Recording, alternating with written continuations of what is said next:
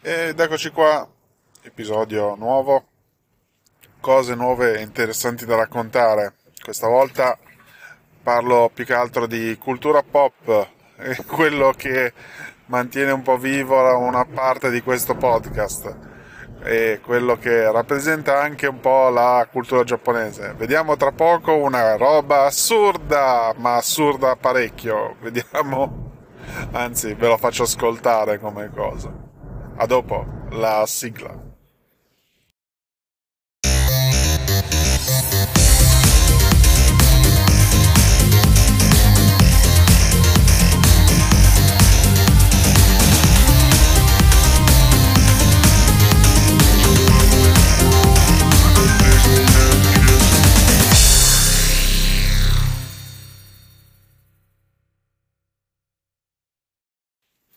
Ed eccoci a un nuovo episodio su cui in realtà c'è poco da riflettere, molto da ragionare su accettare, vediamola così, accettare che lo stiano facendo e che abbia quella forma, o perlomeno è quello che è un po', come dire, quello che giunge. Adesso ho bisogno di avere più informazioni dopo questo, ho una curiosità esagerata. Molto tempo fa, quando uscì il primo film che si chiamava Shin Godzilla, è stato molto divertente perché è un film che riprende il famoso lucertolone giapponese e lo fa diventare quello che era, cioè la minaccia per la città e i problemi che ne porta. E la cosa interessante era il fatto che ribaltasse un po' il punto di vista dalla parte dell'organizzazione umana e come cercavano non tanto di contrastarlo ma di sopravvivere. E la cosa interessante è stato che questo Shin Godzilla dietro c'era lo stesso che si è occupato di Evangelion come situazione, per cui c'era un po' di riferimenti, un po' di sarcasmo su quello che è stato Evangelion a livello di quello che erano le gestioni dei problemi e delle incombenze degli angeli.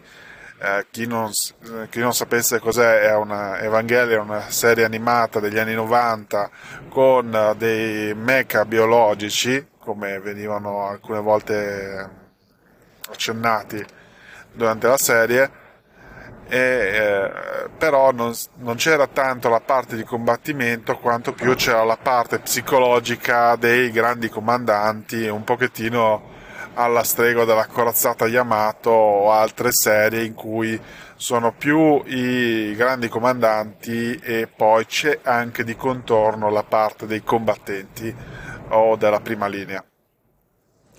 Detto questo, Shin Godzilla è stato particolare e il primo di cosa? Il primo di quello che si è rivelato essere un Cinematic Universe, come piace tanto alla Marvel e alla DC Comics, quindi questo Shin Cinematic Universe.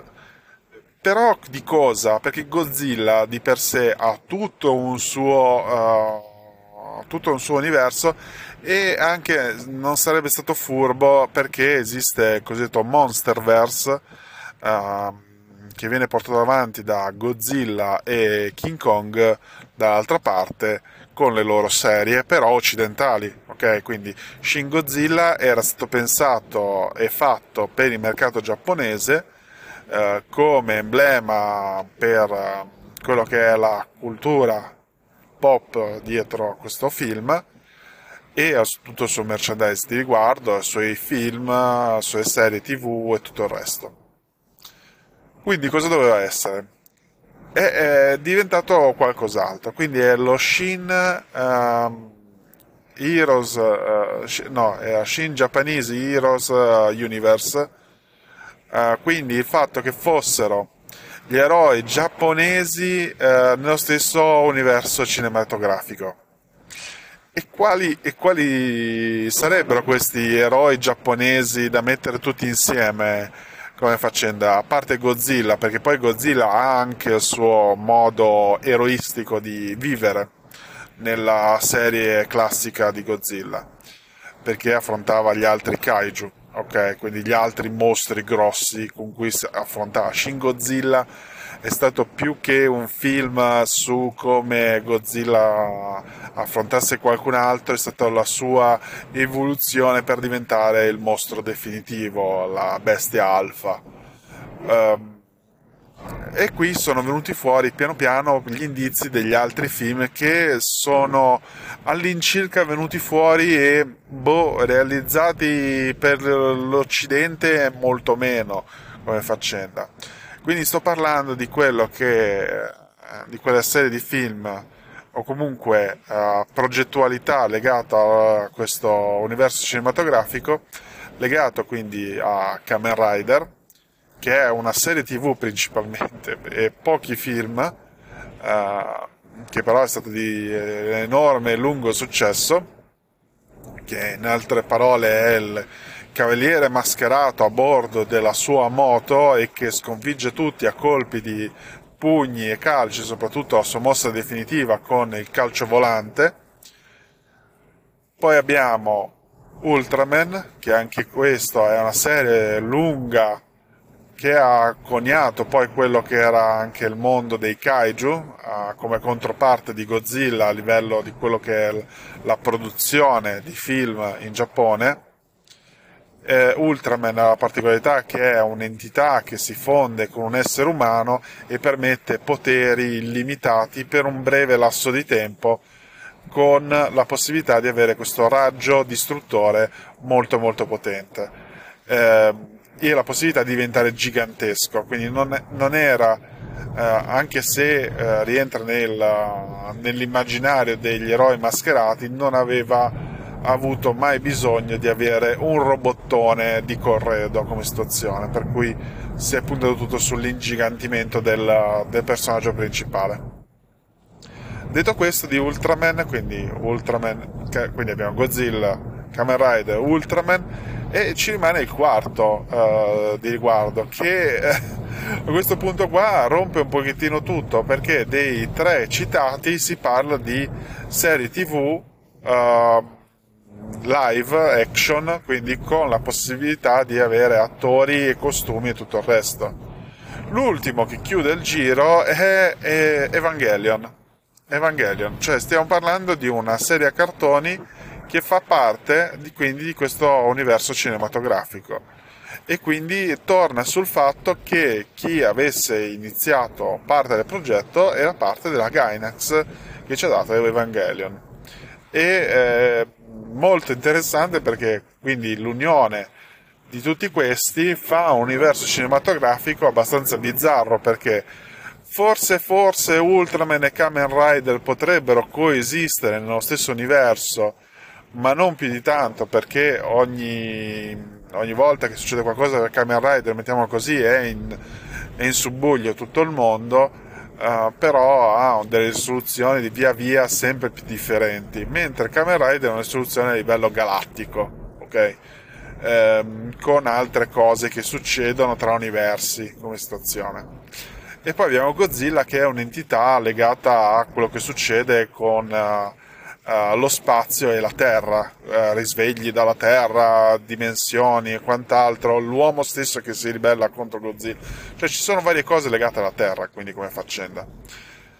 E poi c'è Evangelion, che prende e sta da una parte con i popcorn e guarda loro, del tipo io faccio i fatti miei che voi fate i vostri, perché si parla di un mondo post apocalittico dopo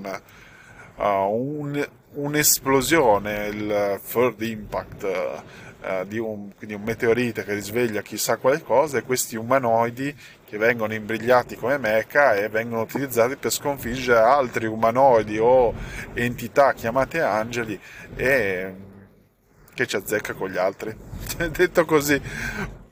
Però hanno deciso che, non si sa bene perché e per come, tutti e quattro coesistono nello stesso universo cinematografico.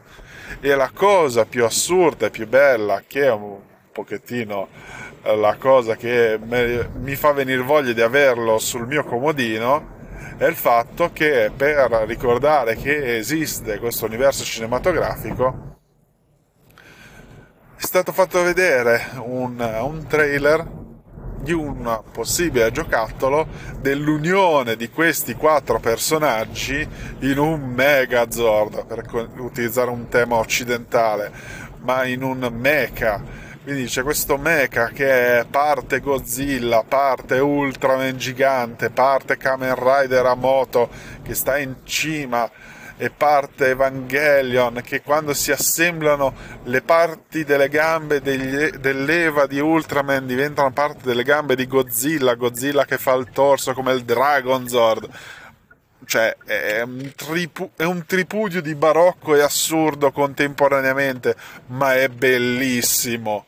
Per dire, rappresenta tutto ciò che sono la cultura pop degli anni 70, 80, 90, tutto insieme. È pazzesco, è bellissimo, è assurdo, è allucinato.